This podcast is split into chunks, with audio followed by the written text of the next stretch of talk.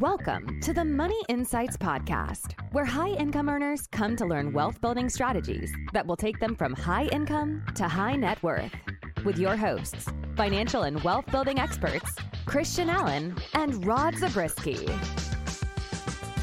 Welcome into the Money Insights Podcast, the alternative wealth building podcast for high income earners. My name's Christian Allen. I'm here with my co host. You know him as Rod the Pod Zabriskie. Rod, what is up, hey, man? hey, I'm doing great. How are you? I'm doing great. Can I, did I tell you? I don't think I told you this actually. Um, no, maybe I did. But we picked out the floor plans for the house. Oh, so you, I'm I- you excited. didn't tell me that. You Yeah, said you're meeting with the builder. We're making but- real progress. Ah, that's great. Met with the builder. We've got our big old piece of land. Although I, I wanted two acres, Rod. We could Mhm. not find two acres together. So we're having to go with one acre, but we still have our little compound ready to build. Okay, So well, I'm maybe excited can- about it. Maybe you can strong arm whoever owns next to you. Yeah. Sounds well, actually, okay, so that's actually it. There was the person next to us was was going to sell. They made a verbal agreement with the builder that they would sell to us, Mhm. but then they pulled back at the last minute. So technically it's still open and happen. available and like I could, you know, I could rub shoulders with them and see if we can, you know, make a deal. That's my Yeah. plan. Yeah. Okay. Well, So there's still hope for two acres, but uh, Yeah, anyway, that's ya. what's going on in my world. So later today, I'm going back to kind of finalize a few things, but we're excited to get rocking and rolling. well that's a big, fun that's a big uh, landmark there to, to pick the floor plan. Man. yeah, those, it's those big. are difficult decisions. Sweet. Okay, Rod, what about you? What's new with you? Anything? Well, uh, yes, we have a lot going on. Much is afoot at the Zabriskie household, uh, including so Jefferson. Uh, he just graduated and he is heading out on a mission. So, uh, as of the time, by the time this thing broadcasts, he will no longer be in our home. He will be All right, Jefferson's training and on his way to Brazil. out. Mm. Adios, Jefferson. We'll see you in two. That's right. Okay, but can I just tell you, at least you get to like talk to them regularly now, True. right? Yeah. Yep. Weekly, Okay, we'll, we'll right. still be on doing Zoom and all that kind of thing. Okay. Cool. All right. Well, that's ex- that is big though. I mean, it's difficult. I can imagine for a parent to say goodbye to a kid for a long period of time like that without knowing that there's going to be like, you know, limited contact at least. yeah and, and not knowing much about where he's going etc it's Pretty wild. We'll pretty all wild. live it together so Okay. Sounds good. Uh, and then what else you got going on? spencer is getting married Man, yeah it's Rod? like i said much afoot it is wild. And that's happening like in a week or so. Like, oh, later this week. next week Next week. Next week. Yep. Sorry, I'm getting all confused. yeah Okay, well, like boom boom congrats boom to one thing congrats to both Jefferson and Spencer. Um, gosh, Rod, that means I'm gonna have to give them some money now. i it. mean there's no have to no, I'm just teasing. I get to, I get to support them in their endeavors. Okay, Rod. Well, We that's it. exciting. Yeah. Congrats. Um, today, Rod, we're gonna talk about the high income tax trap, effective strategies for tax minimization. That's our title. I love it. um, and I'm excited to talk about it, it- which sounds a little bit like, well, let's just say this nobody's ever excited to talk about taxes, right? The good news is here, I'm not talking about my own taxes because I can just tell you, I hate, I know. despise talking about and dealing with my own taxes. Like the, it's just insane. I just can't get, I can't avoid it long enough. Um, luckily, I have you and my wife and other wonderful people who can make sure that we get all of the tax stuff taken care of. Uh, but in this situation, we're just going to be talking about taxes in general, and we're going to be hitting on some tax strategies for high income earners, Mhm. things that you can be considering as potential opportunities to lower your tax bills and um, improve your overall tax strategy. absolutely So that's the plan. Sound good? Yep. i'm ready Okay, Rod, before we do that, quick announcement. Uh, we've been doing our live webinar series every month. And can I just tell you, it's been way better than the weekly webinars. Yeah. Right. The kind of weekly short webinars, Mhm. um, because it was hard to promote and kind of get get the word out on what we were doing. So we decided to pull that back, do them monthly, and we're really putting more time, energy, effort into each each one of our column presentations because we Mhm. really want them to be useful, impactful, actionable stuff that people can use. So, Yep. that said, the next live webinar that we're going to be doing is called From Owner to Investor How to Plan, Prepare, and Profit. And we're going to talk about business exit strategies in more detail. And uh, likely we'll have a guest with us. I'm not going to say his name yet because I got to make yeah, sure he's on board. together. Um, now, I shouldn't say he's on board. I should make sure that he's available because he's most certainly on board. So, anyway, we we could have and likely will have a really um, knowledgeable, experienced guest who really knows this space well. Okay. And that is scheduled for October 12th at 11 a.m. Oh, thank you. That's important. I missed that. Okay, October 12th at 11 a.m. Mountain Time. Um, we'll make sure that we provide um, a recording of it afterward. But uh, to hear it live, jump on there, and you know we'll do questions and stuff. So there's a lot of benefits to being Yeah. on live. Okay, Rod, let's jump into it. So the high income tax trap. The reason we want to talk about this might be really obvious, but um, income taxes is one of our like closest companions as high income earners, right? Follows you around very closely. Yeah. yeah we're intimately involved and familiar with taxes and and everybody is right? But like as a high income earner from a percentage perspective it grows right? Um, unless you're able to utilize the tax code and come up with ways to mitigate some of the tax consequences that just exist for being fortunate enough to to create a significant income. So that's the reason. We want to help people make that jump to a lower tax bracket. Yeah. Even as their income's going higher. Income up, tax down. Now, that is one of the kind of beautiful things about the capitalistic world we live in. You hear it all the time, like, or, or you see like some of these ultra wealthy families and their, you know, their tax rate. I remember Mitt Romney when he was running for president, Mhm.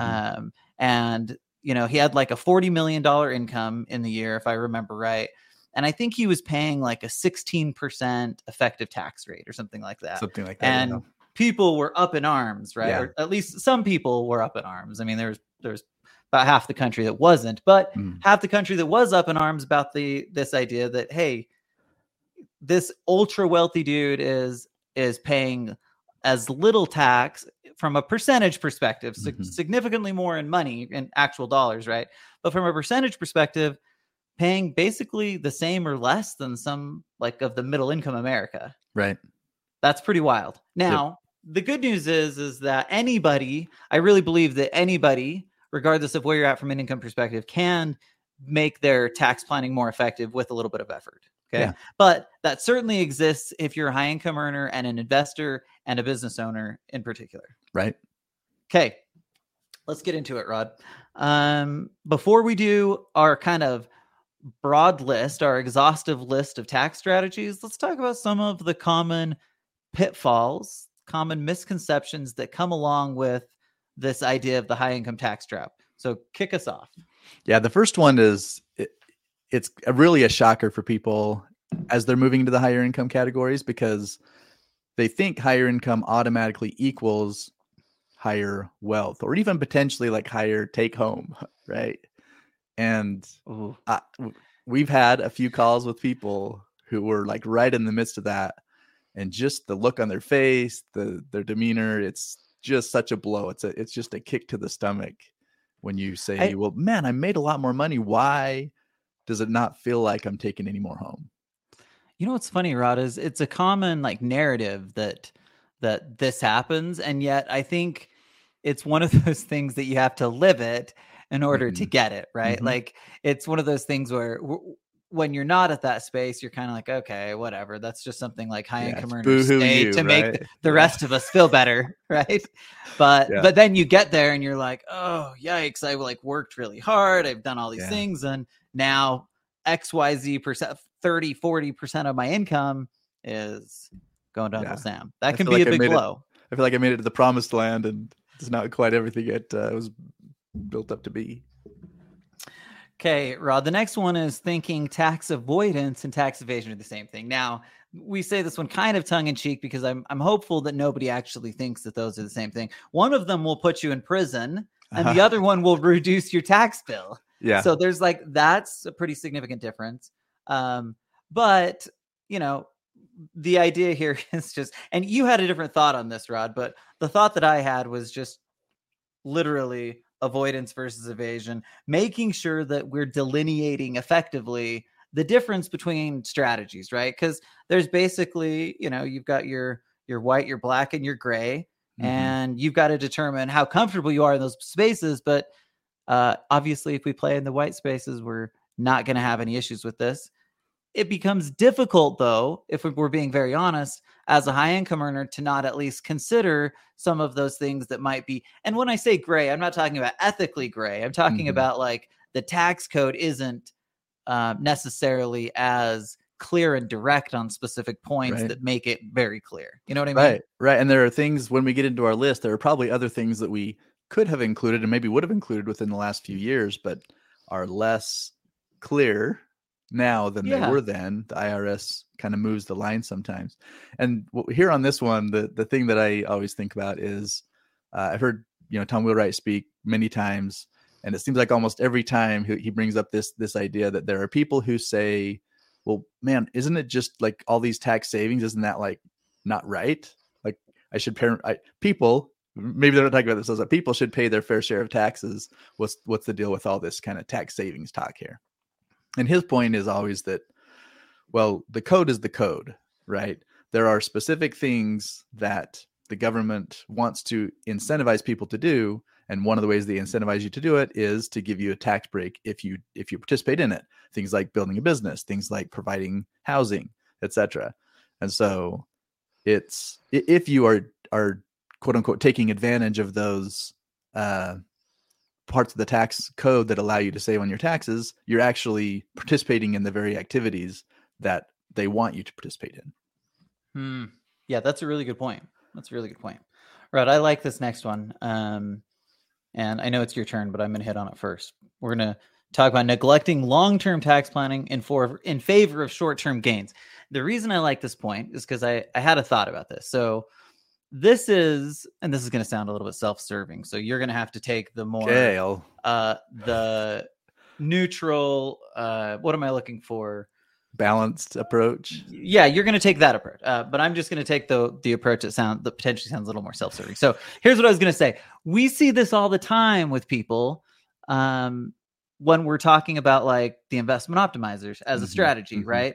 So life insurance is one of the tools obviously that has tax benefits and and part of the investment optimizer concept is a tax component that creates long-term savings from a tax perspective. Um that's not all right? That's just one kind of small part over uh, you know several pieces. But one of the things that we see that makes that that can be hard for people is that we kind of when we put money into a life insurance policy initially there's a cost to it mm-hmm, right? Mm-hmm. And so the same concept applies, right? Like it's hard to take on a short term in this case in this case it's a short term cost mm-hmm. even if the long term is significantly more favorable well this is just like the opposite of that right yeah we maybe we have a situation where we can get a really big tax tax benefit today let's say that it's oil and gas i'm not saying oil and gas is good or bad but let's just say i'm in a you know a, a tax situation you know, I have a ta- big tax bill. I'm trying to figure out what to do with it. And maybe I get a little excited and I go all in on um, so oil and gas and it blows up in my face, right? Yeah. Like that's kind of the point. Um, I think the idea here is that there has to be some balance. There's certainly opportunities within the tax code to get short term mm-hmm. um, favorable opportunity, you know, to take advantage of short term favorable opportunities, but you don't want to sacrifice the long term, at least not completely in favor of the short term. Yeah. Yeah. And a couple other examples come to mind. It's in a similar vein, but um, I hear about people who will basically they're just dumping money down the drain to save on the taxes in uh, supposed like business ventures. Um, and they're exciting business ventures. Like the one that comes to mind is is buying exotic cars nice. okay. for to, to to rent out. So again, it's it's a. legitimate uh-huh. business purpose and yet there's not really a lot of gain to be had in doing it so they're just spending a lot of money saving on the tax Hmm. getting the chance to drive this this cool car for a little bit and then put it into the rental market and and again maybe don't make much money off of it so anyway Okay, okay, okay. You know. it could be it could be an experiential situation, but you're Right. saying probably not a real significant tax benefit. Yeah it's Okay, like interesting. And the reason I say that is because again, all of those dollars are deductible that they're dumping into it. But they're if they're in a 30 or 40% tax bracket, they dumped a bunch of money to save on 30 to 40%. And again, I'm not saying it doesn't create those savings. It just I'm not sure that the, the benefit that comes out of it justifies doing it. Okay, that's a fair point. Rod, take us into our next point. Yeah. So next one is failing to consider the tax implications of investment decisions. So there are obviously, well, we talk about this all the time, right? In in investing, it's the the biggest, boldest uh, decision maker is the return. What kind of return can I expect off of this? And it when people are calculating the return, they're not often taking into consideration things like the tax savings that you get with it. We, we talk Mm, about a lot of wait, other wait, wait. things. as Wait, Rod, when you say people, you're not talking about the people listening to this. I sure hope not. because they're they would be offended by you saying that because Yeah. most certainly they are 100% considering the tax implication of they better by now. They better by now. Okay, I think they are. That's what I'm trying Yep. to tell you. I think this is a you issue, Rod. It's, Good. Okay. They they're on they're in the right place. You just need. so when I say people, I mean me. I have to make sure that I'm considering that. Well, people and the people outside. You know, the Okay, people okay, that yeah. need to be invited into the inner circle. there you go. Okay. Yeah. Okay. Sorry, I didn't mean to take you out no. of your, your groove. My apologies. Uh, okay, so that is a big one, though. Obviously, this is what we're talking about today. We're talking about ideas, strategies, and investments that create um, tax benefits, and Yep. so not not paying attention to the actual tax ramifications of specifically of investment decisions makes a big impact because like you Mm-hmm. said i could i could generate huge short-term returns potentially or or maybe they're they're huge to me but there's places i could get long-term returns that are every bit as good and yet you know i'm taking a short-term gain having to pay the short-term capital gain instead of the long-term and now i'm you know robbing peter to pay paul Yeah. does that work in that situation rod Yeah. Kind of? Well, it kind of because I would say yes because like if you say, well, this, one gives is you know, and let's say you really could see from the beginning to the end. So this one is going to give me a thirty percent return. This one's going to give me a twenty percent return. I'm going to go on the thirty without considering. Oh, but if if on the twenty percent plus bonus depreciation plus we're getting this in a minute leverage, etc., could turn that return into forty to fifty or plus.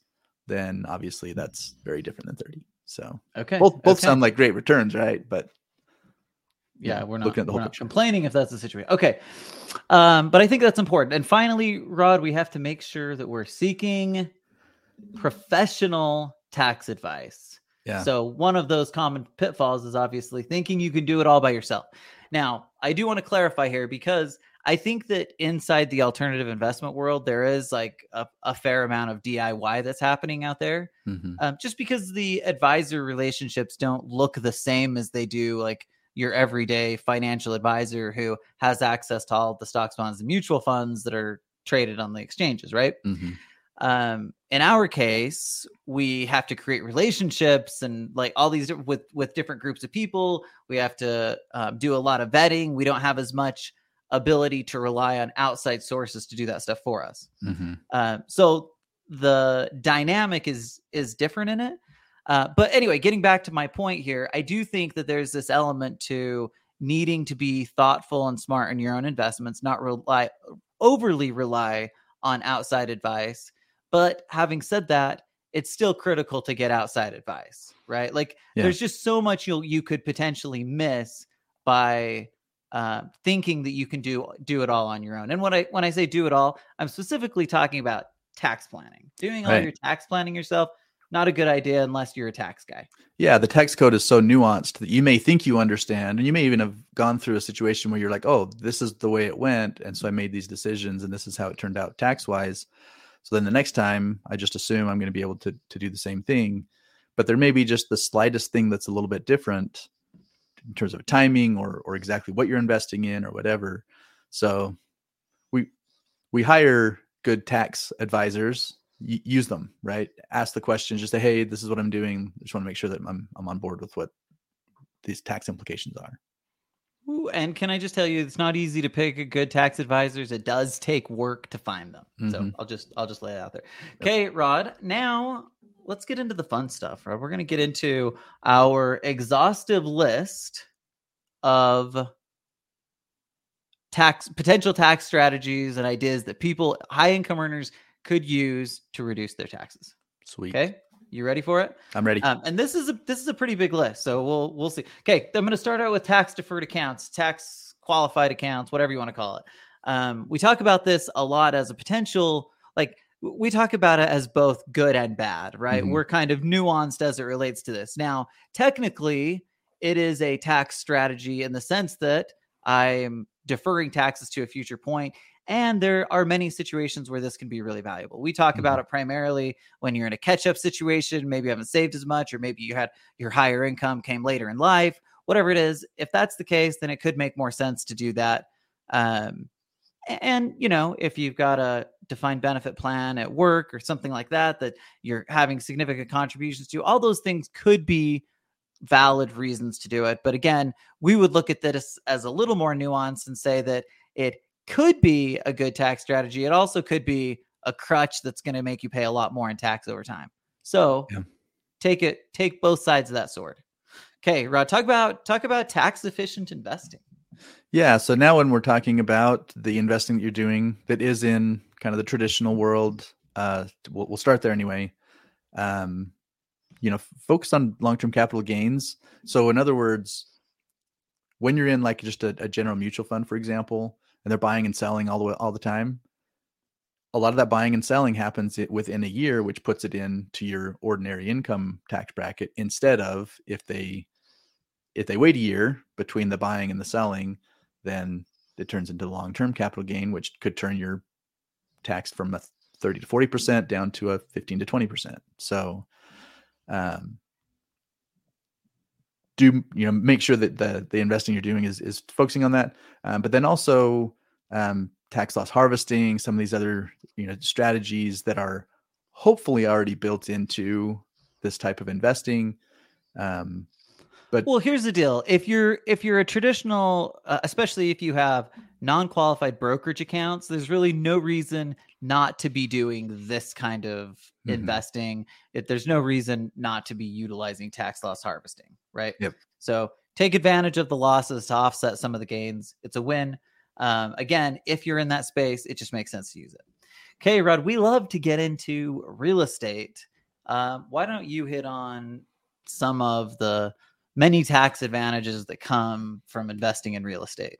Yeah, real estate investing. Uh, two main categories I want to focus on. The first one is that by Mhm. itself, it creates tax advantage, tax savings, right? As opposed to in, in the first couple points, maybe, maybe tax deferral. In this case, it's tax savings uh, because of things like depreciation, including the bonus depreciation with cost segregation, all that kind of thing. Um, but then, secondly, anyone who, who's investing in real estate, they've also created a basically created a business. And when you have Yeah. a business, then you you have other deductions you can do. So, for example, let's say that you, you know, you, your family takes a, an annual trip to wherever Disneyland or or to you know the lakes in Upper Michigan or whatever. If you happen to own some real estate in that area, and you're and you're traveling to that point, well, now that becomes a business expense. Oh, you may you may play around while you're there as well, but but for uh, purposes of, of this, you're checking in on your your business, your property. So by being strategic in the way that you purchase your real estate in conjunction with the other things that you're doing, and you have these expenses that can be deductions, that all can be wrapped into this category. Yeah. So so business ownership and real estate investing really do kind of go hand in hand together. Mhm. That's a good thought. Yep. Okay, Rod, 1031 exchanges, we don't talk a lot about it. Most people know what 1031 exchanges are. It's just a way to move money from one real estate property to another, like to like. Um, as long as things are the same, then we can keep the money that's in there going to the next one. There's some rules and things that we won't go into. but um, 1031 exchanges are a good way if you're in a situation where where it may that's kind of ironic. They're good if it makes sense, Rod. They're like 1031 exchanges are great if it makes sense. Um, when does it make sense? It usually makes sense when it when I don't want to take on the tax the the taxable income that comes with actually selling the property and I'm able to and comfortable with another investment opportunity that's there and available, right? Yeah. So in that situation, it's obviously a really powerful tool, and I can continue to defer those taxes inevitably so far to to the point when I actually die and I get a step up in basis. So mm-hmm. like from that standpoint, it could be a very long-term powerful tax strategy to create quote unquote generational wealth. Yeah, and one of the only exceptions right now, and it's and it's specific to now, and and maybe you know going away probably even after this year, but with but bonus depreciation, there can be some advantages to just selling and buying without doing the 1031 exchange and still getting as good of a tax benefit, if not better. Um, and then you don't have to play with the rules of the 1031 etc so so look at that closely if you're if you're selling and buying another property this year while we still have 80% bonus depreciation, then it may make sense to do that. Rod, we probably could have thrown uh, the deferred sales trust into this category too, sure. right? Yeah, kind of a similar thing. I feel like I can't remember if we did an actual like a full pod on it, um, but we've certainly talked about we it in various it. mm-hmm. podcasts over the years. And the deferred sales trust, we won't get into the details, but it's fits in the same vein as a 1031 exchange. I yeah, pushing that long term gains tax down the road or yeah. long term gains down the road. Yep. Kara, talk a little bit about donor as donor advised funds. Yeah. So and on this people... one, make sure you tell them what they are first. Just, to, yeah. Just because I feel like some of these are like we hear the names of them, but because you and I live in this space, like we have a pretty good idea. Not everybody yeah. necessarily know. Anyway, go for it. So I think a lot of people uh, are involved in charities or, or donate to charities. What a donor advised fund is, is instead of donating directly to the charity, you're actually forming your own fund. You donate to the fund, and then from the fund, you make decisions on where to do the investing or not investing, where to, to make the charitable contributions. So it's, um, it creates a, a well, charitable donations are mm-hmm. tax deductible, right?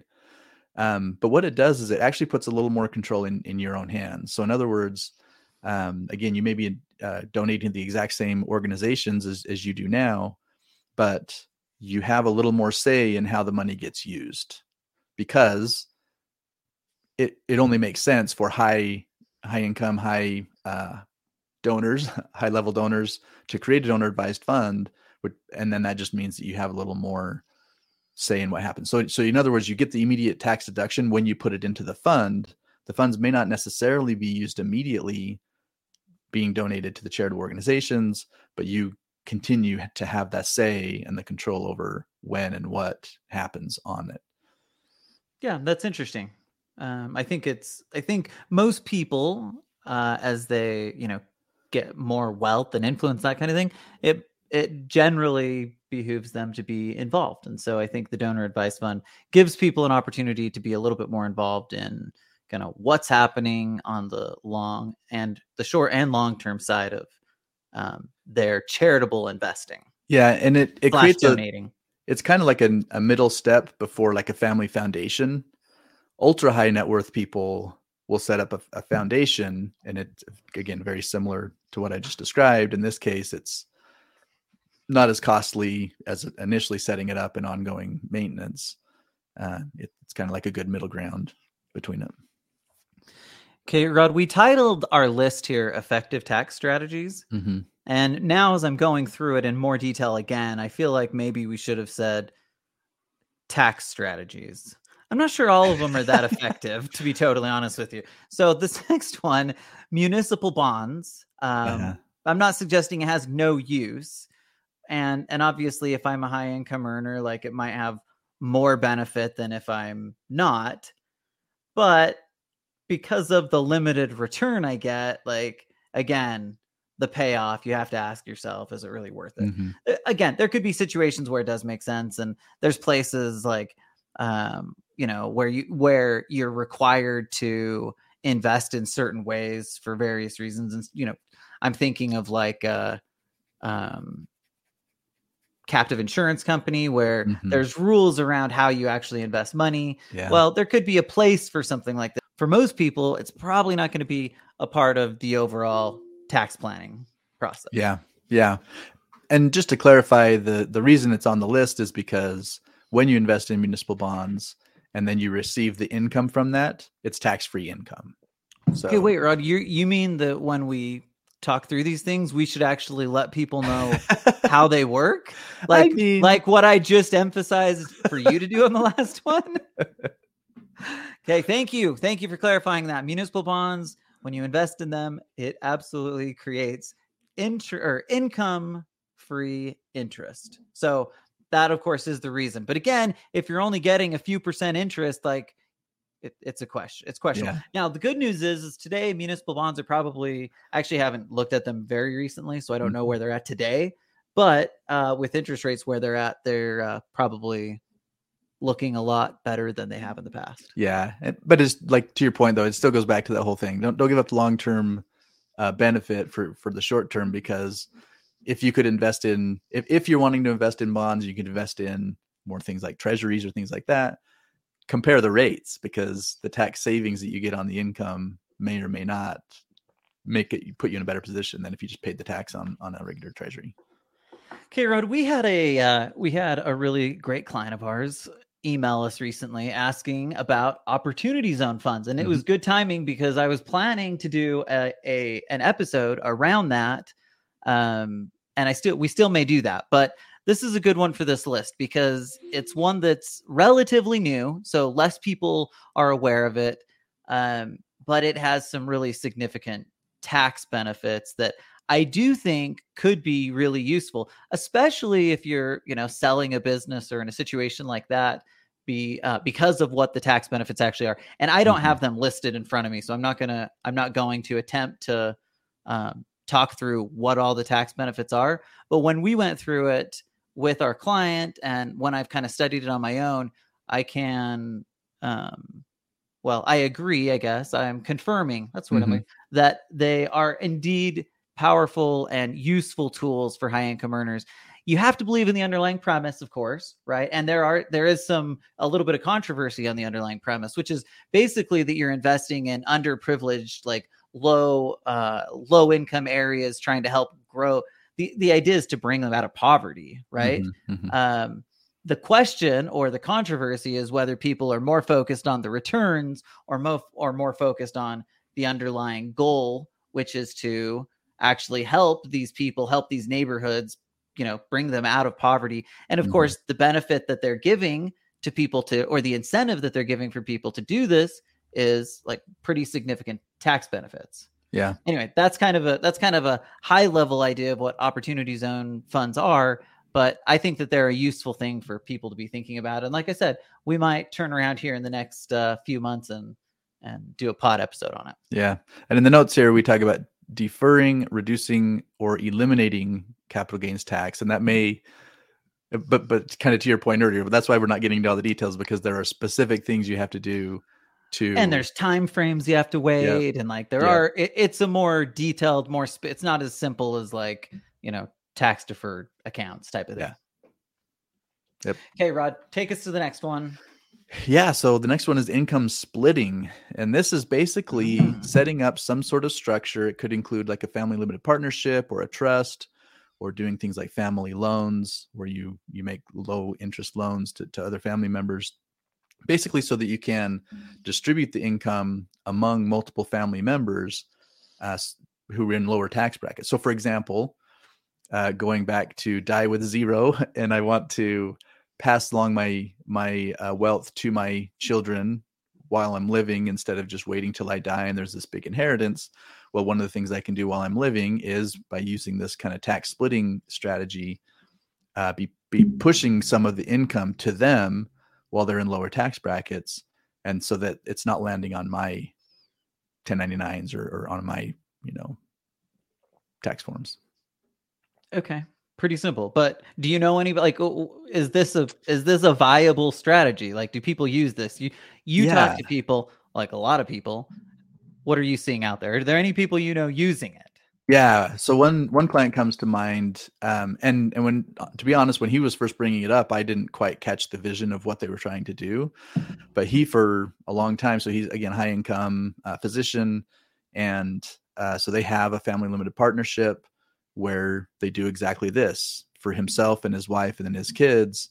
Um, it's it's kind of spreading the income out, and then later uh, there was an inheritance. His parents were passing uh, an inheritance to him and, and his children. So they actually set up an additional family limited partnership specific to those dollars uh, because it would be different decision making, different investing, different things going on for the, those dollars specifically.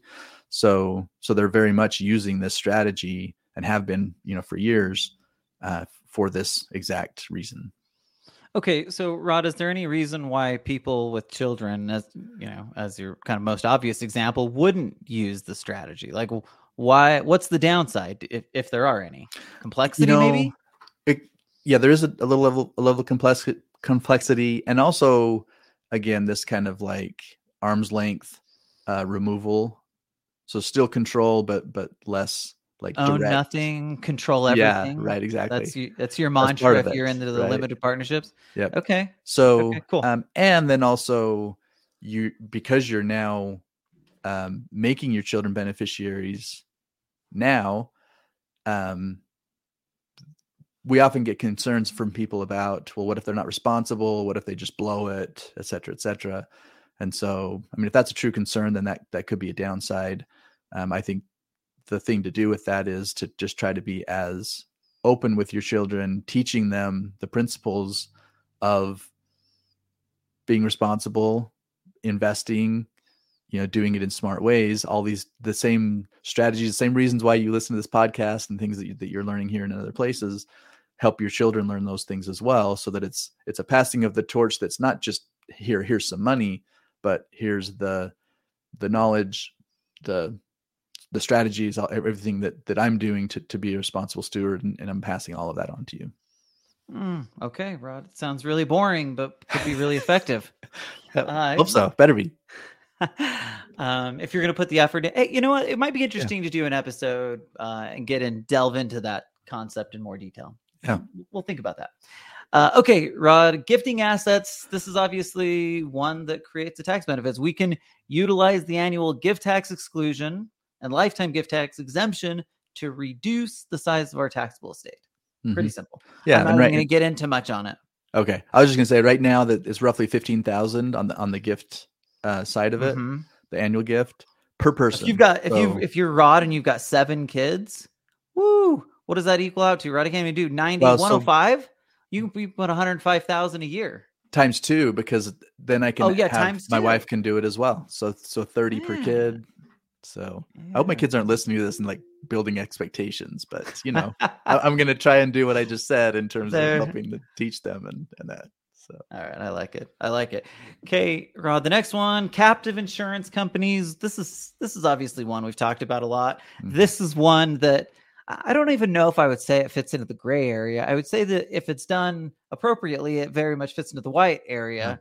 Mm-hmm. Uh, but but there is a challenge here where it was so effective, or it is so effective at you know reducing taxes that it ended up uh, getting abused here and there. So mm-hmm. I think there's more scrutiny around um, captive insurance companies today than there has been in the past, and so that's certainly something to keep in mind. Uh, but again, if you are a company that legitimately can use the captive insurance company, mm-hmm. right, and and basically a captive insurance company is just you creating your own, um, you're you're insuring the what am I? What's the right way to say it, Rod? You're self-insuring for risks that your normal insurance that doesn't cover. Doesn't cover. Thank you. Or, or you don't okay. want to have to go, you know, spend all kinds of money to to get all of those things covered. Yeah, right. So you're not going to buy insurances on everyone. Instead, you're putting money into this captive insurance company, building it up so that you can um, cover those yourselves. Now, the mm-hmm. benefit, or one of the benefits, aside from the insurance component, is that there's massive income tax deductions. And we've talked about, you know, utilizing it in conjunction with other strategies like premium finance to create like another level of income mm-hmm. um, of basically income elimination in that situation. So anyway, the long and short of it is captive insurance are extremely effective if you're a person that legitimately can uh, and make sense to utilize it. Is that fair? Yeah, high. So you're you have to be a business owner, Yes. high income, high revenue inside of the business, and then you're kind of offsetting it at that level. Yeah, and again, you legitimately need to have some risks to that are Mhm. necessary to offset. Now, the, I don't think that those are probably not that difficult to legitimize. Most Right. businesses have all sorts of risks that they're not Mhm. natural, you know, they're not buying insurance for. Um, but then to your point, you've got to feel really comfortable that you have the predictability of income that you can do it for the time frame necessary, right? Yeah. It's not one of those things that's a single year contribution and then you're out. Yeah, and I have an example on that one. The pandemic was actually a very interesting case study on this because people who had captives. Well, let me ask you this: how many how many people do you think how many businesses out there, as a general rule, are carry some sort of insurance against a pandemic? Probably none, unless you have point captive. zero zero. Like I don't know any. I'm sure Yeah, there's probably yeah. very few.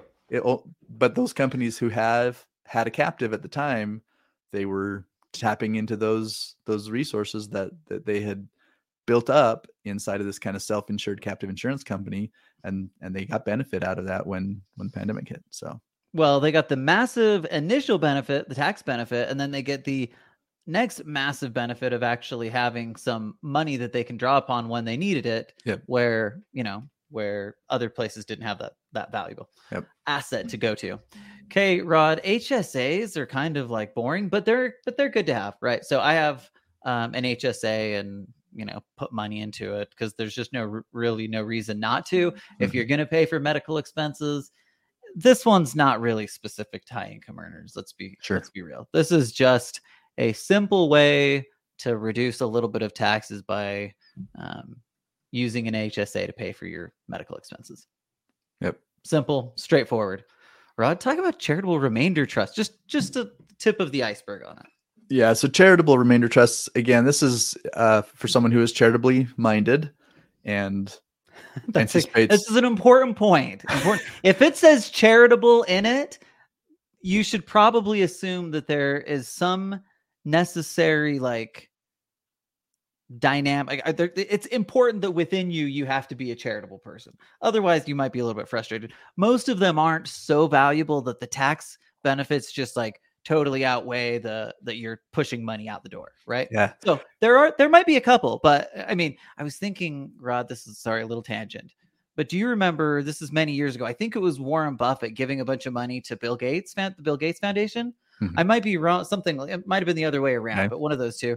And it was crazy because I remember him donating massive amount a massive amount of wealth to uh, and again, I think it was Warren Buffett, but after he did it, his net worth like skyrocketed. So tell me how Hmm. that works, Rod. I, I don't know. I don't know. So there might his- be some like some additional benefit, some o- some other strategies that the Warren Buffetts of the world are using that I don't know about. Um, but usually that's not the case. I think he's That's had a what I few mean. times where his net worth skyrocketed too. So Well, that's fair. So it might not have been directly related to it, but it sure felt like it. hmm, I'm going to go right. back and find like an article. I'd be interested. Yeah, we'll circle back on this idea. Okay, all right. Okay, okay. Sorry, I got I got us totally. Yeah, no worries. Charitable remainder trust. Yeah, the idea is that you are taking money that again you may otherwise send to a charity, or you may like have them in your in your will slash trust to have this money go, but you donate it now. And by donating it now, you create this huge deduction, and then there are some uh, benefits that you can create coming back. So it creates some income coming to you, and then whatever's left goes to the charity when you die. Right? There are a few Yeah. different variations of this, but but that's the idea is that because it's ultimately going to charity, the IRS, the government says you, you get some bit uh, tax benefit now, and then there'll be some more later and, and when you die. Rather, there's crits, crats, and cruts. I know all of those at the very least. So uh, why don't you get into like a detailed account of what each one of those are? Each of them, yeah. okay. Um, Roth conversions. This is another kind of useful tool that we have as high income earners. in certain situations, Mhm. right? Like generally doing a Roth conversion if I'm already making a ton of money is not like overly useful. Um, so what what people will generally recommend is that using a Roth conversion is most effective if we have uh, low like a low income year. Yeah. Or maybe I'm making a transition in my job or something and so my income's down. That would be a great time to do a Roth conversion, which just means that I'm converting my traditional IRA to a Roth IRA. I am paying taxes. I just don't have to pay the 10% penalty as it moves from point A to point B. So I'm still paying taxes. The benefit, of course, is that I'm now getting into a Roth position. And if I'm someone that believes taxes are likely to go up in the future rather than mm-hmm. down, which of course we kind of all think is more likely than not. But if I'm that person, then there can be a real benefit. And it can also be a nice way to kind of balance against other qualified assets. So if I've got a bunch of IRA money and that's what I'm looking at going into my retirement years with, um, it might be valuable and useful to have some Roth money to kind of offset that uh, tax ramification from being in qualified plans. Yeah, because having less tax deductions in the older ages. Right, and for because for a lot of people who have those IRAs, but then they have created streams of income in other places, et cetera, then those are the last dollars they're going to use, right? The money that's in the IRA, because now it's all of a sudden taxable. And instead of just letting that pass and then all, all that tax going on to the kids, then you can be strategic in in doing some Roth conversions, even in your quote unquote retirement years, to reduce that burden. Like Yeah. Again, being strategic on it so that you pay less tax now than than would be paid later when when you died and the kids take over it. Rod, or you could do a Roth life insurance conversion. Oh man. Yep. You remember we talked about the Roth Yeah, we life did. and hey, uh what oh, I Ed his name now. Ed. Ed likes them better. Yep. So I'm just saying that's, Yeah, that's coming yeah. Go Ed. back and look at our Ed Slott likes life insurance better than IRAs Yep. episode. and he does. Uh, Yeah. Okay, Rod, why is an install what what's an installment sell and why is it a useful tax strategy? Yeah. So if you're selling, say you're selling a business and and you just sell it all, like let's say it's whatever, $10 million and and you take it down as a lump sum right now, the full tax burden lands now in this year. If instead you are able to sell it over time, let's say over 10 years, and again, we've have we've had clients where they, where they were doing this, and businesses are true on this, but even like real estate and other things like that. So um, you sell it over, say again, a 10 year installment plan, and the risk of that is, well, you're assuming that the ben- the business stays, you know, viable, that the, the real estate, whatever things don't go wonky there. But the the real huge benefit on it is instead of again, I'm just going to oversimplify this, but instead of 10 million landing in your lap today, it's a million a year for 10 years, and the, the tax burden on that is is much more manageable. Well, so you're moving. I mean, you're not paying like.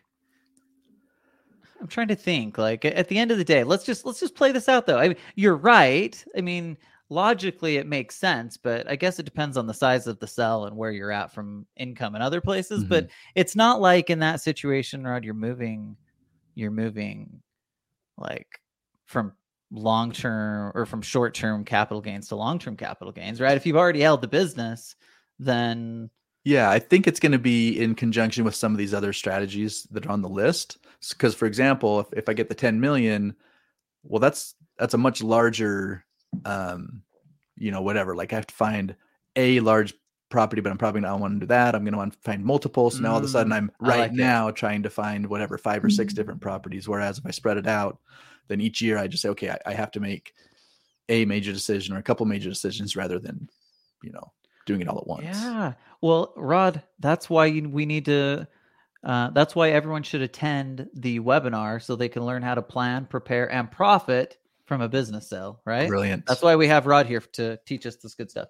Um, okay, that, I think that was good though. Like, uh, I hadn't really thought about it in conjunction with that, but let's just say theoretically now I've got a million dollars and I'm using again whether it's qualified plans, whether it's a captive insurance company, like whatever it is, Mhm. now I can plan accordingly and like literally prepare for those each year, know what's coming instead of like you said, which by the way happens all the time. We get these, we get a call or an email from somebody who says, I'm selling my business next week. What should I do to eliminate taxes or minimize Yeah. taxes? And we're like, well, what you should have done is started preparing for this like a couple years ago. Uh-huh. But since we're here, we'll see if we can throw some stuff together, right? And to compound now- that, it, it often happens like mid October or mid November without a lot Yeah. of time to, And to do much people about it. people don't always know that their business is going to sell like that they're that that's even an intention and so it, it Mhm. can certainly come up out of nowhere the right situation the right timing right opportunity um, but that's why we kind of try to emphasize like just start your business with the end in mind do the Yeah. things along the way so that when that when that comes up you you have a pretty good idea right Mhm. anyway but this is again a good reason why it makes sense to uh, come to our live webinar next month okay rod talk to us about deferred comp plans i love my deferred comp plan by the way i'm a big fan Yeah. of it basically you're deferring a portion of your income today, salary, Mm-hmm. bonus, whatever, uh, to to a future time. So you're reducing the, the current tax, and then you get to manage it a little more as you're taking it out in the future. So kind of like Yeah. a 401k, kind of like those those kind of tr- traditional qualified plans in in a sense, like in that the, the tax treatment of it, but falls under a completely different set of rules um, as far as like who can participate, all those things. There, there's a lot more flexibility on this with you know your your key employees, top hat types of employee. you uh, can put way more money into them Yep. as an example if it Yeah. uh, if it may so but rod you make a valid point or at least kind of inferred a valid point that they are like 401ks which very much have upside and downside Yep. right so in my case i love my deferred comp plan because i don't actually put any money of my own into it the company just puts a bunch of money into the deferred comp and and you know i get access to it over time which mhm. it's kind of like just like a side fund that's happening. So from that standpoint, it's kind of nice. I don't I don't mind it.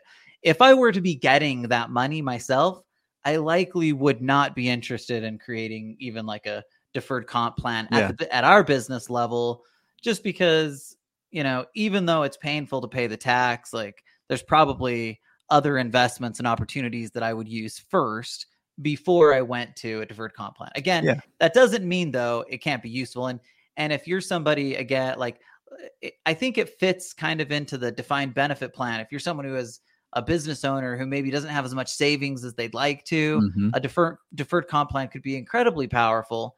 So situationally, it can be incredibly useful. But that's just kind of my two cents as it relates to deferred comp plans.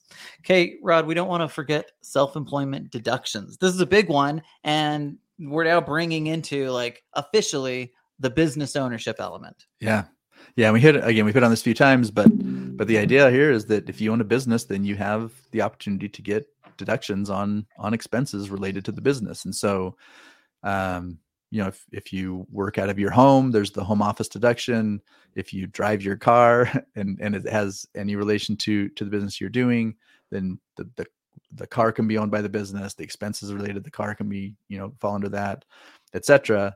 If you you know go to jazz games and and you have a suite or, or whatever right like like these are this is why uh well i i truly believe this is why uh tickets to professional events are a lot more expensive today than they were in the past is businesses can afford to pay they they want to to pay for those tickets and it's tougher on the Mm. individual level uh, because of that That's interesting, Rod. I hadn't thought about that. But you're probably right, right? Big Yeah. business. except the upper bowl to- get, Yeah. you can get in the Uh, upper bowl okay because they're not yeah, well, yeah, tickets. it's like five five dollars for the nosebleeds. yeah Um, actually, Rod, if your team's good, even the nosebleeds are going to be like Right. twenty five bucks. So it's pretty Yeah. wild. Yeah. Uh, but I'm guessing people didn't tune in to hear me analyze ticket prices. Ticket prices. Right. Ticket prices. Uh, and I was thinking about sporting events, but you know, you could take that lots of different Sure. angles. Okay, Rod, oil and gas is another one that we've talked about many times. Whenever we hit Mhm. on tax deductive strategies, tax reduction strategies, oil and gas has to be in there because it creates really significant tax deductions with the caveat that uh, it also has high risk right Sure. there's there's things that we can do today like i again i've emphasized this before oil and gas has gotten better like they're it's more effective more predictive than it has been in the past. Mhm. So maybe it's not as much of a shot in the dark. Uh, but I think, you know, by all accounts, it's one of the more kind of risky plays from a tax standpoint on this list. Yeah. Is that fair? Yep. That'd Be very Now, if you get a dollar for as you get into dollar, it. Sure. then maybe still worth it, Right. right? right. If you can do that and it's like, well, I'm I'm offsetting all of that. If it's Then- like then put it it doesn't matter there or literally give it to, yeah, yeah, yeah. like, like I, I think there's some truth to that. Now, I don't think that that's just like a hard and fast rule. I don't pretend to be an expert as it relates Yeah. to the taxation of oil and gas. We just know enough to be dangerous. But I do know that there are at least situations where you can get a dollar for dollar deduction, which again in that situation why not put it there because it's like I know I'm I know I'm giving it to the IRS and I'm not getting it back. I'm certain of Mhm. that. Um if I put the money in a speculative oil and gas deal, I get the tax deduction. Well, I might, I might get something back out of it. Even that's probably better. So something to consider. Yep. Uh, Kate, Rod, this is, this is an important one. Um, something we talk about every once in a while. I mean, occasionally. Rod, talk a little bit about cash value life insurance. Cash value life insurance. So it is taxed like a Roth. So you, so money I'm putting in is after tax, but then it grows tax deferred. It comes out tax free, whether I'm using it um, while I'm living, whether you know for investing, for retirement, uh, long term care type of type of stuff. And then when I pass away, that also is paid out income tax free. So it's we talk about how it's I like a Roth, but I'm not getting married to Uncle Sam. I don't have the same rules, limitations, etc., that come with traditional Roth accounts. I, I get to write my own numbers and, and build it out. And then, of course, in what we're doing, if I'm using it as the investment optimizer, then it's it's actually working for me and creating additional huge benefit along with these tax benefits. And then with the uh, capital avalanche, it really is geared toward creating that that future retirement income and again all that income is going to come out income tax free so i can balance the taxable income that i'll have in my retirement years with these income tax free dollars and be in a much lower tax bracket they say you will be in a higher tax bracket they say there are those who say you all will be in tax uh, a, a lower tax bracket when you retire than while you're working and that's especially true if you plan and make that happen which you can do in, in situations like this Hmm. Okay, and and this is like life insurance that is just like very most core simple Mhm. um with its core properties let's call it that Yep. Rod for better or for worse life insurance does have a tendency to be involved in some of the more aggressive tax strategies that exist out there i'm thinking about historically like 419 plans Mhm. which are 419 welfare benefit plans that were you know people buying lots of life insurance to basically a way which it, it ended up being more a way to buy life insurance on a tax deduct tax deductible basis than it was actually for the welfare benefit plan and so the IRS really didn't like that very much. Right. Um and we've seen some of the but there are some really really good ones. I'm thinking about like the restricted property trust um but we have a friend i can never remember his name ken ken Yep. ken the creator of it but uh restricted property trust is a really good example of some a life insurance based tax strategy that stands on really solid footing. And then of course we can use these principles and concepts together i'm thinking about the you know family banking where we're creating generational wealth by Mhm. utilizing not just the living tax benefits but we're now amplifying it by take uh, taking it up a notch by using the death benefit to create generational wealth. so there's like a lot of ways that life insurance can be extremely valuable from a tax um, reduction perspective and that's not just coming because this is a big part of what we do although it is it Mhm. just is like it just is really powerful from that standpoint. And rod here's the best part it can be even cooler when you add an additional element to it. Yeah. And so you just actually brought up an, uh, a point that okay We- wait wait wait wait wait rod. I just teed you up for that additional that additional element. I know. Uh, okay so i didn't want to leave so you, before you did that okay. you, triggered something. I okay okay so get back to that but then that was we'll call that a tease So going back to what is coming. that additional It's coming. element? Rod's going to get to that. I just wasn't sure if you knew what it was. Yeah. Turns out you did. Okay. Okay. Okay. My bad. No worries. So the when you talk about the family banking, you know what we didn't include in that, and and this is like a, a cardinal error because in, earlier in this podcast we said to not forget the long-term tax benefits of strategies you get involved with. Well, we Mhm. just talked about how money going into a life insurance policy is after tax. hmm Well, if you're using the family banking generational wealth building strategy, you're taking tax free dollars, the death benefit, to go into the next phase of it. Tax free. Tax free Oh, going man. in, tax free It's tax free upon tax free.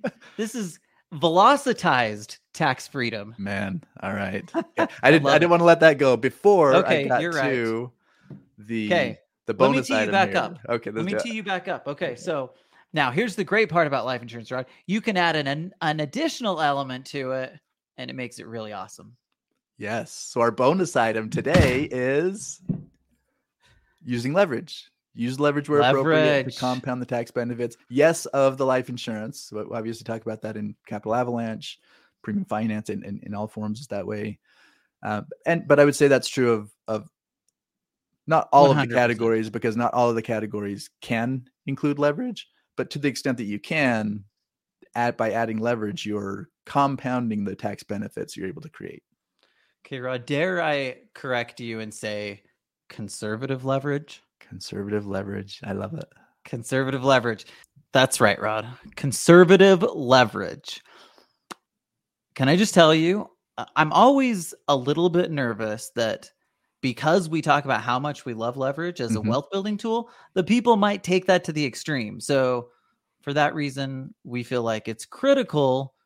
We're going to uh, implore people to use to use conservative leverage so that they don't end up in that, you know, Yeah. horrible situation that so many people ended up in that 2008 2009 timeframe Sure. like there's just no reason to get even if things are awesome like even if your leverage is just crushing it i would say it still makes sense to be conservative okay so conservative leverage i love the idea of that but to your point rod leverage can be utilized in many different things we talk about it most often in real estate Mm-hmm. and that's that's like the most common way to use it. We talk about it in life insurance but there's a lot of ways to use leverage right?